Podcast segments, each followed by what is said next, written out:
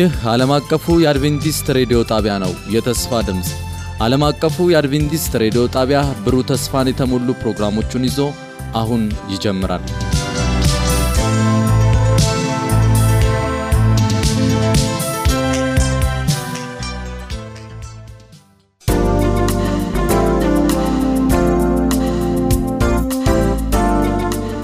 የእግዚአብሔር ቃል መልስ አለው።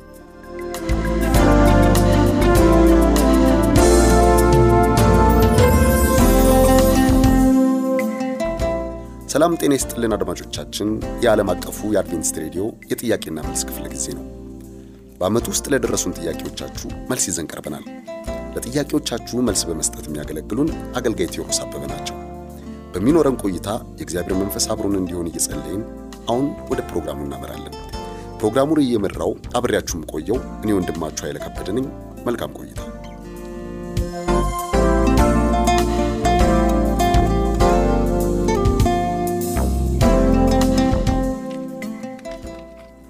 ወደ መጀመሪያው ጥያቄ ስናልፍ የክርስትና እምነት መመሪያ ምንድን ነው? በክርስትና እምነት ውስጥ መለያየት ለምን ይሆናል? የሚል ጥያቄ ከአድማጮቻችን ደርሰውን ነበር። እኛም ዛሬ ይህን ጥያቄ ወደ እናንተ ልናደርስ ነው። ለጥያቄዎቹ መልስ የሚሰጡን ወንድማችን አገልጋይ ቴዎድሮስ አበበ ናቸው። ጥያቄውን ወደ እሳቸው ይዘን እናልፋለን። አብራችሁን ቆዩ። እናመሰግናለን አድማጮቻችን። በአመቱ ውስጥ በተለያየ ጊዜ ብዙ ጥያቄዎችን ስትልኩልን ነበረ። የተለያዩ ፕሮግራሞችን እያቀረብን ስለነበር ለጥያቄዎቻችሁ መልስ ለመስጠት አመቺ አልሆነልንም። በዚህ ዓመት መጨረሻ ላይ እነዚህን ጥያቄዎቻችሁን ሰብሰብ አድርገን ይዘን መጠናል። እንደሰማችሁት የመጀመሪያው ጥያቄ የመጽሐፍ ቅዱስ ወይም ደግሞ የእግዚአብሔርን ቃል የሚመለከት ነውና የክርስትና እምነት መመሪያ ምንድን ነው? በክርስትና እምነት ውስጥ መለያየት ለምን ይሆናል የሚል ጥያቄ ነው ጥያቄው። ይህን ጥያቄ በተደጋጋሚ ብዙ አድማጮቻችን ሲያቀርቡልን ነበረ እና ለዚህ መልስ መስጠት ተገቢ ሆኖ ስላገኘ ነው መልሱን ይዘን ቀርበናል። እንግዲህ የክርስትና እምነት ዋና መመሪያ መጽሐፍ ቅዱስ ነው። መጽሐፍ ቅዱስ ደግሞ አንድ ነው። ቃሉ ከእግዚአብሔር የወረደ እውነተኛ የእግዚአብሔር ቃል ነው። ስለዚህ ይህ መጽሐፍ ቅዱስ አንድ ሆኖ ሳለ ግን አሁን የብዙ ሰዎች ጥያቄ ምንድን ነው? በተለይ ከደብረ ማርቆስ አንድ እህታችን በተደጋጋሚ የምትጠይቀኝ ነው። ጥያቄዋ ምን ነበረ? እሷ ታዲያ ለምንድን ነው መጽሐፍ ቅዱስ አንድ ከሆነ ይሄ ሁሉ መለያየት ለምን ሆነ የሚል ጥያቄ ነው ጥያቄዋ እና ይሄ የሆነበት ምክንያት በራሱ ከመጽሐፍ ቅዱስ ላይ እናገኛለን እና መልሱን በሁለተኛ ጴጥሮስ ምዕራፍ 1 ቁጥር 20 እና 21 ላይ እንደዚህ ይነበባል። ይህንም በመጀመሪያ እወቁ፣ በመጽሐፍ ያለ ትንቢት ሁሉ ማንም ለገዛ ራሱ ሊተረጉመው አልተፈቀደለትም። ትንቢት ከቶ በሰው ፍቃድ አልመጣምና፣ ዳሩ ግን በእግዚአብሔር ተልከው ቅዱሳን ሰዎች በመንፈስ ቅዱስ ተንርተው ተናገሩ ይላል እና ከመጀመሪያውኑ የእግዚአብሔር ቃል በሰው ፍቃድ አይደለም የመጣው። በመጽሐፍ ቅዱስ ሄደን በምንመለከትበት ጊዜ የተለያዩ ነቢያቶችን፣ ሐዋርያቶችን እናገኛለን፣ ካህናቶችን እናገኛለን። እነዚህ ሰዎች ቃልን ጻፍ ወይም እግዚአብሔር የሚለውን መመሪያ እንስቲ ልጻፈው ብለው ተነስተው አይደለም የጻፉት። እነዚህ ሰዎች ባላወቁትና ባልገመቱት ጊዜ የእግዚአብሔር መንፈስ ወደ እነሱ መጥቶ የእግዚአብሔርን ቃል ሰጣቸው እና ያንን ቃል ስለሰጣቸው ጻፉ። ምክንያቱም ያዘዛቸው በጣም ሀያል የሆነና powerful የሆነ አምላክ ነው ያዘዛቸው እና ያንን እምቢ ማለት አልቻሉም። ስለዚህ ታዘዙ። አንዳንዶቹ እንደውም ምክንያት ይሰጡ ነበር። ለምሳሌ ኤርሚያስ ገና ልጅ ነኝ አለ። በልጅነቱ ስለነበረ የእግዚአብሔር ቃል የመጣው እኔ ገና ብላቴና ነኝ እባክህ ተወኝ አለ። አይዞህ አትፍራ፣ ምንም ቢሆን እኔ ከአንተ ጋር እሆናለሁ አለው። ስለዚህ ተቀበለ። ሌሎችም የተለያዩ ነቢያቶች ሄደን በምንመለከትበት ጊዜ እግዚአብሔር በውስጣቸው እንደ እሳት የሚነድና የሚቃጠለውን ቃል በውስጣቸው ስላስቀመጠ ያንን እምቢ ማለት አልቻሉ። ስለዚህ በራሳቸው ፍቃድ ሳይሆን በእግዚአብሔር ፍቃድ ነው ቃሉ ራሱ የመጣው በመንፈስ ቅዱስ አማካኝነት። ሁለተኛ ያ ቃል በሚመጣበት ጊዜ ለተለያዩ አይነት ነቢያቶች ነው የመጣላቸው። ለምሳሌ ነገስታቶች ነበሩ ከዛ ውስጥ እንደ ዳዊት ያለ እንደ ሰለሞን ያለ እነዚህ ነገስታቶች ናቸው። የእግዚአብሔር ቃል መጣላቸው እምቢ አላሉም ንጉስ ነኝና እኔ የእግዚአብሔር ቃል አልጽፍም አላሉም የእግዚአብሔርን ቃል ጻፉልን። እረኞችም ነበሩ። እንደ አሞፅ ያለው ለምሳሌ እረኛ እረኛ ነበረ። እና ወደ እረኛው በመጣ ጊዜ ቃሉ ተቀበለ።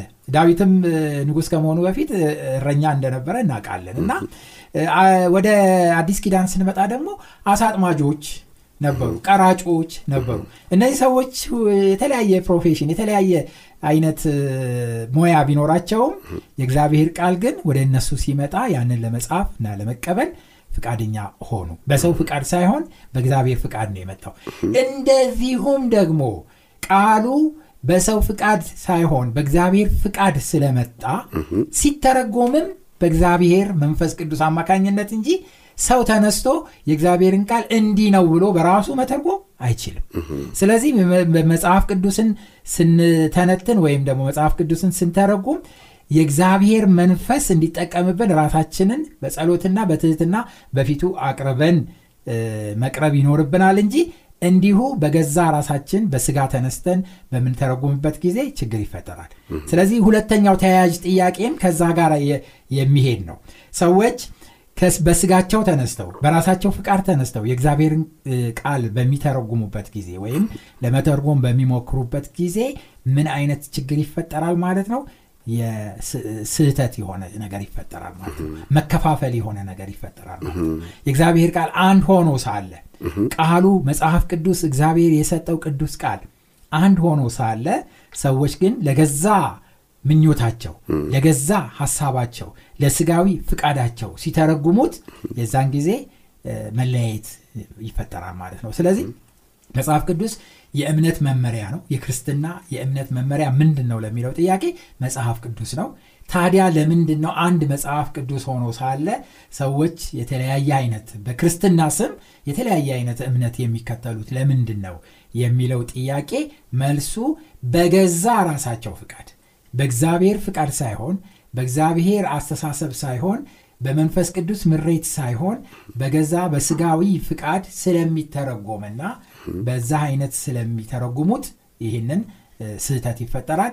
ስለዚህ በሃይማኖቶች መካከል መለያየት ይመጣል እና ራሱ የእግዚአብሔር ቃል ይህን አይነት ስህተት እንዳይመጣ አስቀድሞ ብዙ ማስጠንቀቂያዎች ይሰጣል። ለምሳሌ ያህል በዚህ በምሳሌ ምዕራፍ 30 ቁጥር አምስት ላይ ሄደን በምናነብበት ጊዜ የእግዚአብሔር ቃል ሁሉ ተፈትናለች። እርሷም ለሚታመኑባት ጋሻ ናት።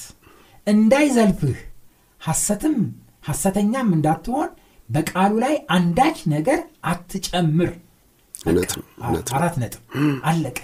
እና ሐሰተኞች ናቸው በእግዚአብሔር ቃል ላይ የራሳቸውን አስተሳሰብ የሚጨምሩት ስለዚህ እንደዛ በሚሆንበት ጊዜ ነው የሃይማኖት መከፋፈልና መለያየት የሚመጣው መበታተን የሚመጣው በዚህ ምክንያት ነው። ስለዚህ አትጨምር ነው የሚለው። አትጨምር ብቻ አይደለም።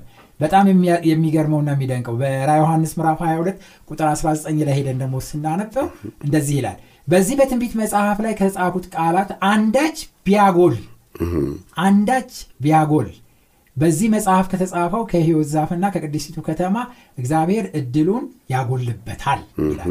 ራ ዮሐንስ ምዕራፍ 22 ቁጥር 19 ማጉደልም የለብንም መጨመርም የለብንም። ስለዚህ የእግዚአብሔር ቃል እንደተጻፈ ብንወስደውና በመንፈስ ቅዱስ አማካኝነት የተባለውን ሀሳብ ብንረዳ በሃይማኖቶች መካከል መከፋፈል መለያየት እና እንደዚህ ስንት አይነት ቡድን ተመስርቶ ስንት አይነት ሃይማኖት ተመስርቶ በክርስትና ስም ብቻ በብዙ ሺህ የሚቆጠሩ ሃይማኖቶች ተመስርተው እርስ በርስ መለያየት አይሆንም ነበረ። ስለዚህ አሁንም ይህንን ፕሮግራም የምሰሙ አድማጮቻችን ይህንን በጣም አድርገን ልናተኩርበት ያስፈልጋል። መጽሐፍ ቅዱስ ምን ይላል? በቃ መጽሐፍ ቅዱስ ካለ እንቀበላለን መጽሐፍ ቅዱስ ካላለ ግን አንቀበልም። በመጽሐፍ ቅዱስ ላይ ያልሆነ ነገር ጨምረው የሚነግሩንን ሰዎች መቀበል የለብንም። ከራሳቸው ከቃላቸው የጨመሩትን ነገር መቀበል የለብንም። እንደገና ደግሞ ቀንሰው ከመጽሐፍ ቅዱስ ያላለውን ነገር ቀንሰው ወይም ደግሞ አጉለው የሚነግሩንን ሰዎች ልንቀበል አይገብ መጽሐፍ ቅዱስ ብለዋልና ለምን ታጎላላችሁ ለምሳሌ ያህል አንድ ምሳሌ ብቻ በዚህ ጠቅሼ ለማለፍ ፈልጋለሁ አድማጮቻችን ግልጽ እንዲሆንላቸው። ለምሳሌ አስር ትእዛዛት ነው እግዚአብሔር የሰጠው። እና የመጀመሪያ አራቶቹ ለእግዚአብሔር የምናደርጋቸው ናቸው። ከትእዛዛቶቹ መካከል ከኔ ሌላ ሌላ አማልክት አታምልክ ይላል የመጀመሪያው ትእዛዝ። ከዛ በኋላ ስዕልና ምሳሌ ከቶ ላንተ አታድርግ አትስገድላቸው አታምልካቸው ይላል ሁለተኛው ትእዛዝ። ሶስተኛው ትእዛዝ የእግዚአብሔርን ስም ከንቱ አታድርግ ይላል። አራተኛው ትእዛዝ የሰንበትን ቀን አስብ ትቀድስ ዘንድ ስድስት ቀን ስራ ተግባርህን አድርግ በሰባተኛው ቀን ግን የእግዚአብሔር የአምላክ ሰንበት ነው በሱ ስራ አትስራበት ይላል። እነዚህ አራቱ እግዚአብሔር ከአስርቱ ትእዛዛት አራቱ ትእዛዛት የመጀመሪያዎቹ አራቱ ትእዛዛት ለእግዚአብሔር የምናረጋቸው ናቸው። ሰው ከእግዚአብሔር ሌላ አማልክት ካደረገ መጽሐፍ ቅዱስ ያላዘዘውን ነገር ነው እያደረገ ያለው። አማልክትን አታምልኩ ከእኔ ሌላ ያለ እግዚአብሔር እንዴት ይሄ ያልተባለውን ነገር ለምን ይጨመራል? በመጽሐፍ ቅዱስ ላይ ስዕልና ምሳሌ ከቶ ላንተ አታድርግ አትስገድላቸው አታምልካቸው ይላል ሁለተኛው ትእዛዝ። ስለዚህ ይሄንን ትእዛዝ ያጎደሉ አሉ። በጣም የሚያስደንቅ ነው። የሰረዙ በአንድ ቤተ መቅደስ በራፍ ላይ ሄጄ በምመለከትበት ጊዜ አስርቱ ትእዛዛት ተጽፎ አየሁኝ። ከዛ በኋላ በጣም ደስ አለኝ። የእግዚአብሔር አስር ትእዛዛት ያውም በእመበረድ ላይ ነው የጻፉት። በድንጋይ ላይ በእመበረድ ላይ ጽፎታል በወርቃማ ጽሁፍ።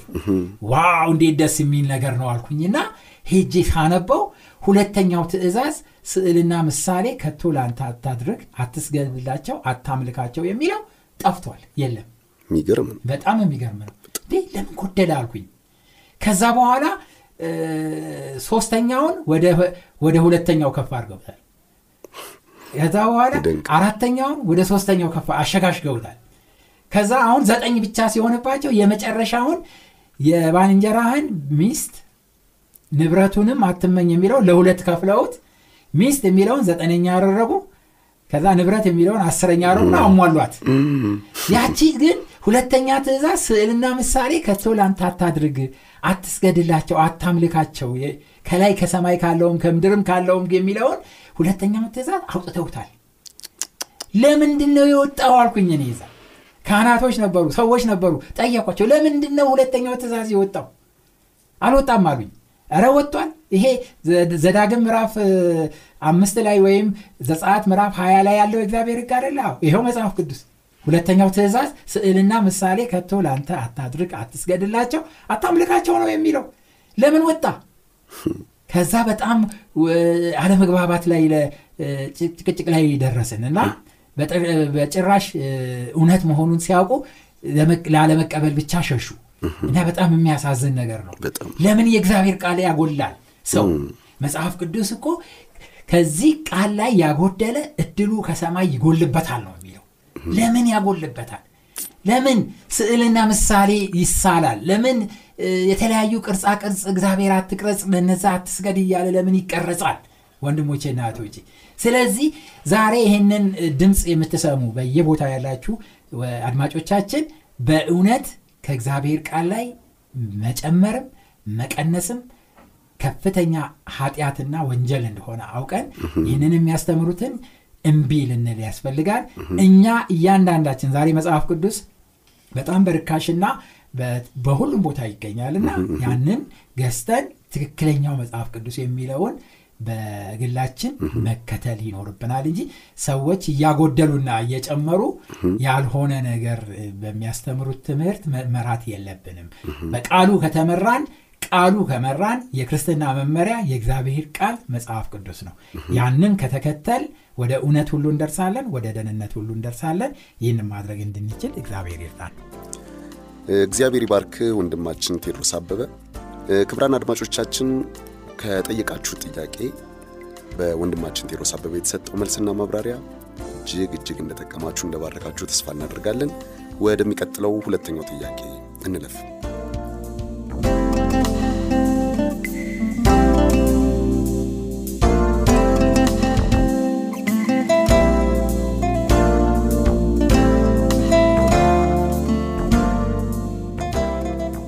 በአድማጮቻችን ከተጠየቁት ጥያቄዎች መካከል ሁለተኛው እንዲህ ይላል ስለ መለኮት ወይንም ስላሴ ምንነት አብራሩልን ስለ አብ ስለ ወልድ ስለ መንፈስ ቅዱስ ምንነት የእያንዳንዱን ባህሪና ማንነት ብትገልጹልኝ የሚል ጥያቄ ከአድማጮቻችን ተጠይቀን ነበረ ምላሹን ወንድማችን ቴሮስ አበበ እንደሚከተሉ ያቀርብላችኋል። አብራችሁን ሁኑ።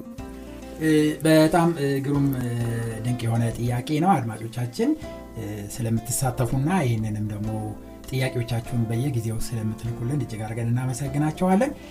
ስለ መለኮት ወይም ስላሴን በሚመለከት በእውነት በአንድ የሬዲዮ ፕሮግራም ለማብራራት በጣም ከፍ ያለ ጊዜ የሚጠይቅና በጣም ረጅምና ጥልቅ የሆነ ትምህርት ቢሆንም ለአድማጮቻችን መልስ ሲሆን ዘንድ በአጭሩ ለመመለስ እንሞክራለን እና ጥያቄው የሚለው ስለ መለኮት ወይም ስለ ስላሴ ምንነት አብራሩልን ነው የሚለው ወይም ደግሞ ከዛው የሚያዳብረው ጥያቄ ስለ አብ ስለ ወልድ ስለ መንፈስ ቅዱስ እና ስለ መንፈስ ቅዱስ ምንነትና እያንዳንዱን ባህሪና ማንነት ብትገልጹልን የሚል ነው እና በጣም ሰፊ ነው። ቢሆንም ግን ባለን ሰዓት ተጠቅመን ለዛሬ አጠር ያለ ማብራሪያ ለመስጠት እንሞክራለን። መለኮት በመጽሐፍ ቅዱሳችን በአብ በወልድ በመንፈስ ቅዱስ በማይነጣጠል ዘላለማዊ አንድነት በሶስት ውህድ የተገለጸ አምላክ ነው። አምላካችን ወይም የምናመልከው አምላክ እና አምላክ ደግሞ ህያው ነው ሀያል ነው። እንደገና ደግሞ የማይሞት ከሁሉም በላይ የሆነ በየትኛውም ስፍራ ደግሞ በአንድ ጊዜ መገኘት የሚችል እና ሁሉን የሚቆጣጠርና የሚገዛ የሁሉ ፈጣሪ እንደሆነ አምላካችንን እናምናለን። እና ይሄ ጥያቄ በጣም ወሳኝ ነው። ምክንያቱም ወሳኝ የሆነው ለምንድን ነው በዚህ በዮሐንስ ወንጌል ምዕራፍ 17 ቁጥር 3 ላይ ሄደን ስንመለከት እንደዚህ የሚል ጥቅስ አለ። ዮሐንስ ወንጌል ምዕራፍ 17 ቁጥር 3 እውነተኛ አምላክ ብቻ የሆንከውን አንተን የላከውን ኢየሱስ ክርስቶስን ያውቁ ዘንድ ይች የዘላለም ህይወት ናት እውነተኛ አምላክ ብቻ የሆንከውን አንተን አብን ማለት ነው። እንደገና ደግሞ የላከውን ኢየሱስ ክርስቶስን ያውቁ ዘንድ ይቺ የዘላለም ህይወት ናት ይላል። እና ስለዚህ ስለ አብ ስለ ወልድ ስለ መንፈስ ቅዱስ በትክክለኛው ማወቅ የዘላለም ህይወታችንን የሚነካ ጉዳይ ነው እና ስለዚህ ይሄ ደግሞ በጣም ከፍተኛ እና በጣም ሴንሲቲቭ የሆነ ኢሹ ነው እና በጥንቃቄ ነው ልንመረምረውና ልናውቅ የሚገባን። ቀደም ሲል በተጠየቀው ጥያቄ ላይ ለማብራራት እንደሞከርኩት ከመጽሐፍ ቅዱስ የሚለውን ነገር በቀጥታ ልንቀበል ይገባናል እንጂ በዛ ላይ መጨመር ወይም ደግሞ በዛ ላይ መቀነስ የለብንም። እና በዚህ በመለኮት ጉዳይ በተለይ ከጨመርን ከቀነስን ወይም ደግሞ እንዲህ ይሆናል የሚል የራሳችንን ግምት ካስቀመጥን ምንድን ነው የሚፈጠረው ከፍተኛ ስህተት።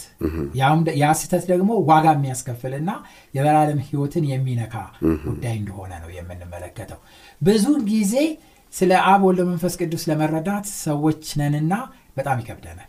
ለምንድን ነው የሚከብደን? እኛ ፍጡር ነን።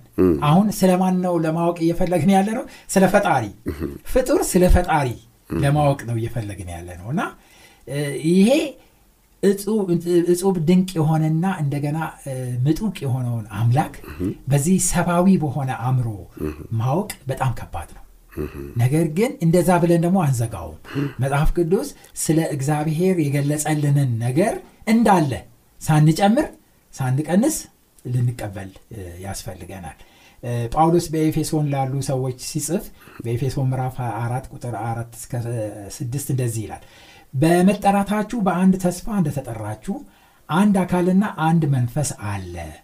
አንድ ጌታ አንድ ሃይማኖት አንድ ጥምቀት ከሁሉም በላይ የሚሆን በሁሉም የሚሰራ በሁሉም የሚኖር አንድ አምላክ የሁሉ አባት አለ ይላል።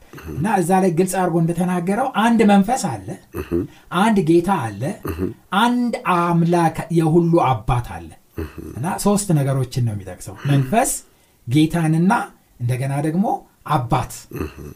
ይሄ ክርስቶስ በግልጽ አስቀምጦታል። ጌታችን ኢየሱስ ክርስቶስ በማቴዎስ ወንጌል ምዕራፍ 28 ቁጥር 19 ላይ እንግዲህ ሂዱና ሐሳብን ሁሉ በአብ በወልድ በመንፈስ ቅዱስ ስም እያጠመቃችሁ ደቀ መዛሙርቴ አድርጓቸው።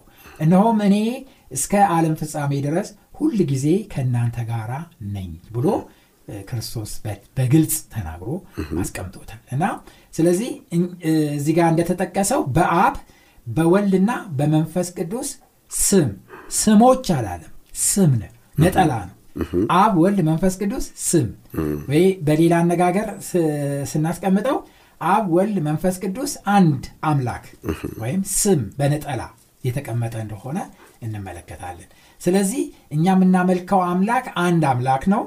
ነገር ግን የራሱን የገለጸው በአብ በወልድ በመንፈስ ቅዱስ እነት እንደገለጸ እንመለከታለን። እና ይህንን በደንብ አድርገን ስንመለከት ጳውሎስ አሁንም ለቆሮንቶስ ሰዎች በጻፈው መልእክቱ በምዕራፍ 13 ቁጥር 14 ላይ የጌታ የኢየሱስ ክርስቶስ ጸጋ የእግዚአብሔር ፍቅር የመንፈስ ቅዱስ ህብረት ከሁላችሁ ጋር ይሁን አሜን። እንግዲህ ደቀ መዛሙርቶችም ሲባርኩ በእነዚህ ሶስት ስሞች ነው የሚባርኩት። በኢየሱስ ክርስቶስ ጸጋ የእግዚአብሔር ፍቅር የመንፈስ ቅዱስ ህብረት ከሁላችሁ ጋር ይሁን በሚል ነው ሲባርኩ የምንመለከተው። ስለዚህ አብ ወልድ መንፈስ ቅዱስ አንድ አምላክ ብለን እናመልካለን። ይህንን የምንልበት ዋናው ምክንያት ለምንድን ነው ብለን በምናይበት ጊዜ እግዚአብሔር አብ ራሱ ፈጣሪ እንደሆነ መጽሐፍ ቅዱስ ይነግረናል። በመሰረቱ መጽሐፍ ቅዱሳችን በተለይ አማርኛ መጽሐፍ ቅዱሳችን ስሞችን እንዳለ ከመቀበል ይልቅ ከዕብራይስጡ ከመቀበል ይልቅ ወደ ግዕዝ ተርጉሟቸዋል። ለምሳሌ እግዚአብሔር። እግዚያ ማለት የሚገዛ ሲሆን ብሔር የሚለው ህዝብ ማለት ነው። እግዚያ ብሔር ብሔርን የሚገዛ የሚል ትርጉም ይሰጠናል ማለት ነው። ግን የእግዚአብሔር ስም ነው ወይ? ቀጥታ ትርጉሙ አይደለም። ለምሳሌ እግዚአብሔር በዘፍጥረት ምዕራፍ አንድ ላይ ሲጀምር በመጀመሪያ እግዚአብሔር ሰማይና ምድር ፈጠረ ይላል። እና ያንን original በሆነው እብራይስጥ ቃል ሄደን ስንመለከት በመጀመሪያ ኤሎሄም ሰማይና ምድርን ፈጠረ ነው የሚለው ኤሎሄም ነው የሚለው። ኤሎሄም የሚለው የእግዚአብሔር ስም ነው። የእግዚአብሔር ስም ኤሎሄም የሚለው የእግዚአብሔር ስም ነው። እና ኤሎሄም ማለት ሁሉን የፈጠረ ነገር ግን እሱ ግን በማንም ያልተፈጠረ በምንም ያልተፈጠረ ፍጡር ያልሆነ ማለት ነው። ትርጉሙ ራሷ ቃሏ ራሷ የምትሰጠው ያንን ነው። የት ጋር የተጠቀመበት? ቀጥታ የፍጥረት መጀመሪያ ላይ ያንን ስም እንደተጠቀመ እንመለከታል እንዳለ እሱ ቢሆንልን ጥሩ ነበረ። ግን እግዚአብሔር ተብሎ በግዕዝ ተተርጉሞ ነው ወደ እኛ የተጻፈው። በእንግሊዝኛም ጎድ ብለው ነው የተረጎሙት እንጂ ኤሎሄም የሚለውን ቀጥታ የእግዚአብሔርን ስም እዛ ላይ ቢመዘገብ ጥሩ ነበር። እሱ ቀጥታ የሚያመለክተው ማን ነው? ማንን ነው? አብን ነው የሚያመለክተው። ጌታ ኢየሱስ ክርስቶስ በመስቀል ላይ ሆኖ ኤሎሄ ኤሎሄ ላማሰባክተኒ ብሎ ሲጠራ አብን ነው የጠራው አምላኬ አምላኬ ለምን ተውከኝ? አምላኬ ማለት አብን ነው የጠራው እና እሱ ነው አብ እና ፈጣሪ የሁሉ ፈጣሪ የሆነው። እንደገና ወደ ወልድ በምንመጣበት ጊዜ ወልድ ደግሞ በዮሐንስ ወንጌል ምዕራፍ አንድ ላይ ሄደን በምንመለከትበት ጊዜ ልክ ዘፍጥረት ምዕራፍ አንድ ላይ እንደተጠቀመው ጸሐፊው ሙሴ እንደተጠቀመበት ዮሐንስም ዮሐንስ ወንጌል ምዕራፍ አንድን በሚጽፍበት ጊዜ ቀጥታ ልክ ያንን የተጠቀመው። ምንድን ያለው? በመጀመሪያ ቃል ነበረ። ቃልም በእግዚአብሔር ዘንድ ነበረ። ቃልም እግዚአብሔር ነበረ። ይህ በመጀመሪያ በእግዚአብሔር ዘንድ ነበረ። ሁሉ በእርሱ ሆነ ከሆነውም አንዳችስ እንኳን ያለሱ አልሆነም። ቃልም ስጋ ሆነ ጸጋና እውነትንም ተሞልቶ በእኛ አደረ። አንድ ልጅም ከአባቱ ዘንድ እንዳለው ክብር የሆነውን ክብሩን አየን ይላል ቁጥር 14 ላይ ወረድ ብሎ። ስለዚህ በመጀመሪያ ቃል ነው ያለው። እዛ ላይ ደግሞ በመጀመሪያ ኤሎሄም ሰማይና ምድር ፈጠረ። አሁን እዚህ ጋር ደግሞ በመጀመሪያ ቃል ቃል የሚለው በአዲስ ኪዳን በግሪክ ስለተጻፈ ሎጎስ የሚል ሎጎስ። ሎጎስ ማለት ምን ማለት ነው አንድን ነገር በቃላት ስንገልጽ ማለት አሁን ለምሳሌ ከዚህ ሆኜ እኔ ሳብራራ አንድ ነገር ብነግራችሁ ያንን በቃሉን በምሰሙበት ጊዜ ህልውናውን ትስሉታላችሁ። ለምሳሌ አንድ ጥቁር በሬ ቀንዶቹን ወደፊት አሽሎ እየበረረ መጣ ብዬ አሁን ብናገር ወዲያውኑ በሬውን አላያችሁትም ሁኔታውን አላያችሁትም ግን በጣም በቃ የተቆጣ እየበረረ የሚመጣ ጥቁር በሬ ወዲያውኑ በአእምሯችሁ ውስጥ ይሳላል ወይም ይከሰታል። እና ክርስቶስ ኢየሱስ ስጋ ከመልበሱ በፊት ቃል ስጋ ከመሆኑ በፊት ነበረ።